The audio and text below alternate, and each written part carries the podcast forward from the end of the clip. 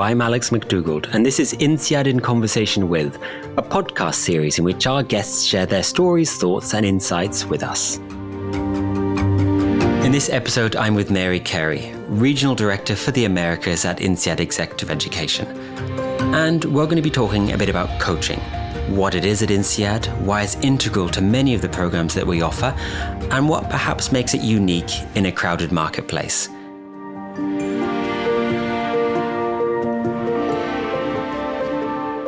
Mary, thank you very much for being here today. Thank you, Alex. I'm really happy to be here. How do you feel that over the years, uh, uh, leadership expectations have evolved?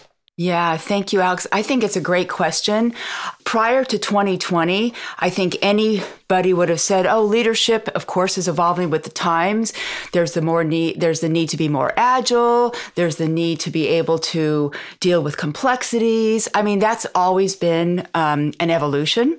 But bang, COVID happened, and post 2020, leadership has evolved in leaps and bounds because the context in which people are working is completely different than it was before COVID hit us. Um, how is it different? I mean, obviously now Leads, leaders have to manage people that aren't in the office all the time, hybrid teams, co-working, um, co-located, and then there's the whole issue around psychological safety, which is a huge buzzword right now, more than a buzzword. It's a real need. And that wasn't even in the conversation before the pandemic. So the expectations on leaders and their behaviors has really changed and accelerated. When you say psychological safety, what exactly do you mean by that?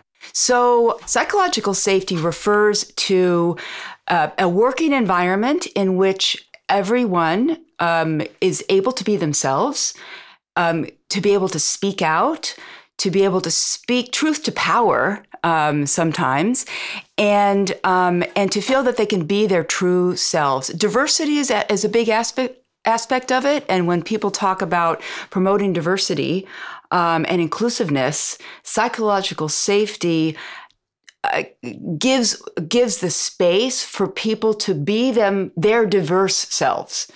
So that's also become you know really critical today. From what you've just said, it sounds like a very challenging environment to navigate, especially since COVID, as you mentioned. Everything has changed. Expectations have evolved so fast and so much does that create a huge amount of challenge for people to adapt not just the mindsets but also the way they practice leadership? Oh absolutely. As i was listening to uh, the word confluence came to, to my mind.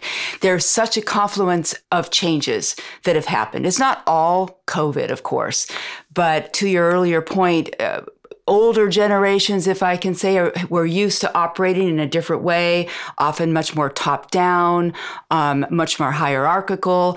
And um, the newer generations, and we don't even talk about millennials anymore because the millennials are the major uh, population right now in the workforce. It's Gen Zs, I guess.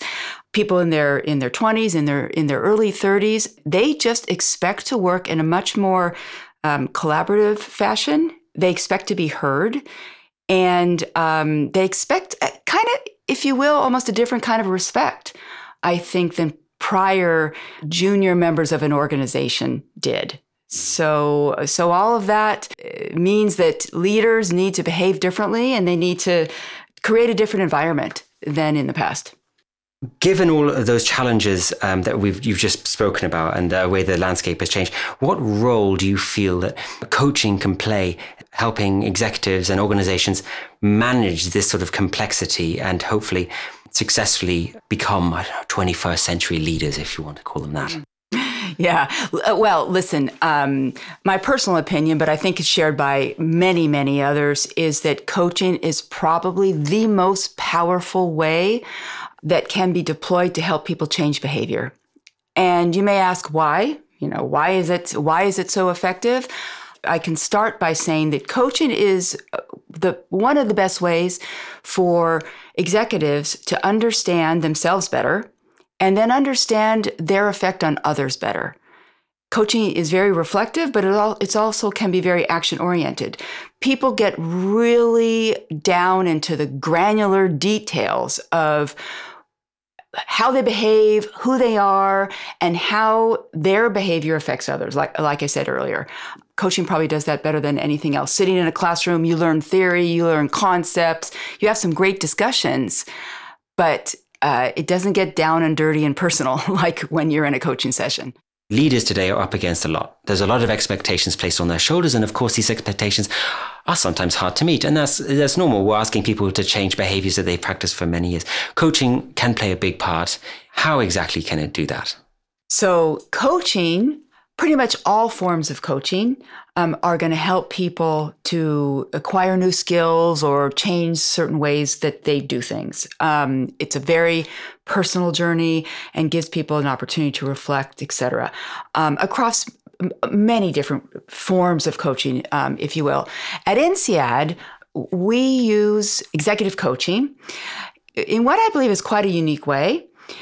Our, our way of using coaching really gets the executives to understand themselves at a very deep level. I'm going to use some big buzzwords here, but we take a psychodynamic approach to developing leaders. Um, what does that mean? So, a psychodynamic approach simply means we're looking um, through the lens of psychology through the lens of some psychoanalysis. And in some of our programs, we also um, we also use what's um, called a systems psychodynamic approach. And I'll just break that down really fast for you because um, I really do believe this sets us apart. Uh, taking the last one first, system psychodynamics, in very simple terms, allows executive to understand not only themselves, that's the psychodynamic part, but the systems part. How are they in their role in their organization or their families um, and their lives, really? So um, it's very a whole person approach. And um, it results in um, some pretty revealing insights for for the executives as to as to why they operate or behave the way they do, how it impacts others, why it impacts others, and then, you know, uh, what is it that they could really do to shift that? So it's real. It's really uh, around personal effectiveness. It really is. In practice, how does it work when um, organizations send executives or executives come to our programs? What kind of activities do they engage in to draw out those those reflective moments? Is it? Well, we have a number of different um, uh, methods. Um, one of them that's very very impactful is we take is we take leaders outside um, we put them through um, various tasks and challenges in teams. There's a coach present that is there to um, observe how people work kind of in their natural habitat. They're not really thinking um, about their behaviors they're just doing because they've got a task in front of them. And how they navigate those exercises and those challenges tells the group, tells the individual, and tells the coach a lot about them and how they operate, you know, in the work environment. We sometimes use a, or often use a portrait exercise. What was your past? What does your past look like? That's very open. People can put all sorts of different things. They can draw their family. They can draw a river because they grew up next to a river. Oh, it's always drawing. Sorry, when I said portrait, I meant drawing. And uh, and they and what's your, what does your future look like? Anyway, these are just some examples, but it's a way of getting the executives out of their heads and touching into their emotions and a little bit of their subconscious. And then the coach works with the executive in a group to make sense of this. And what does it mean for them today as leaders? And correct me if I'm wrong, I, but I get the impression from speaking to people that it's not just the coaches they learn a lot from, but it's also from the people who they share their experiences with. And it's a lot to ask from someone, you know, especially if they're not from the same organization. They've never met one another before Monday morning. Suddenly they're thrown into this kind of deep introspective experience. The other piece of working in a group that uh, can be very powerful is our coaches um, work with the actual dynamics in the group, what we call working in the here and now. So they can use what's happening in the moment to um, show the executive who they are or what their behaviors are. Um, and they can extrapolate that into their work life for example, if they're always erupting, interrupting the other members of the group, we usually group, uh, work in groups of five, and if there's there's one that just can't seem to keep his mouth shut or her mouth shut. Um, that's a here and now behavior, which perhaps is telling for the executive done in the right way when the coach, you know, uh, notices that, ah, maybe this is behavior that I do outside of this coaching group that is holding me back. We talk a lot about how we transform executives at INSEAD. Now, that again means many different things. For me, I find that the coaching is is essentially it's there to help transform, perhaps not change a person, but bring out the best in that person. I love what you just said. It reminds me of one of our, our professors, what he starts um, a coaching experience, prepping the uh, participants before they go into their coaching groups. He says, We're not here to fix you because you're not broken. What we're here to do is help you know you better so you can bring your best self to whatever it is that you want to do. Yeah, we've talked about the theory. Now, obviously, as regional director for the Americas, you've traveled across the states. You've met a lot of organizations, worked with many of them. And what has been the feedback that you've received from organizations that you've helped uh, build programs with, for example? Yeah, so many of the participants that I've talked to at the end of our programs, they say they say, "Wow, this has been one of the most meaningful experiences that I have had in my executive education life." Um, one that I recently spoke to, uh, she said, You know, I'm a real leadership development program junkie. I do a lot of this kind of stuff. I just love it. And yet, the programs or the or the um, the coaching that I've done in the past always good. I always get something from it, but it's all very much the same. Something something new is always learned, but but really overall um, the approaches weren't all that different. This one was really different, and I asked her why. She said, because this is the first one that really had me think in a different way about who I was and how I operated within my system. She used that word system, like I was talking about earlier. I just uh, gained insights um, into how I operate and how my organization operates that I just never had before. And it's kind of hard to explain differently how that happened than what I was saying earlier in our conversation about the way we do it and how we do it and um, the result of all those things is is that kind of comment what does make our coaching offer different to what people might find elsewhere, particularly in the in the states? Yeah, in the states. Let's talk about in the states because that's actually you know the main market that I work in. I think I think it's fair to narrow down what we're talking about here to business schools and what they do uh, with executives and other business schools in the U.S. Of course, of course, deploy coaching as part of their programs, but we do it in a different way, as far as I've seen and and heard um, in my years working in the market. As an American, I can say that my experience, because I've of course have studied um, INSEAD's approach, I, I, actually am a coach myself. When I came to France, um, I noticed something different in the way that uh, leadership development was approached.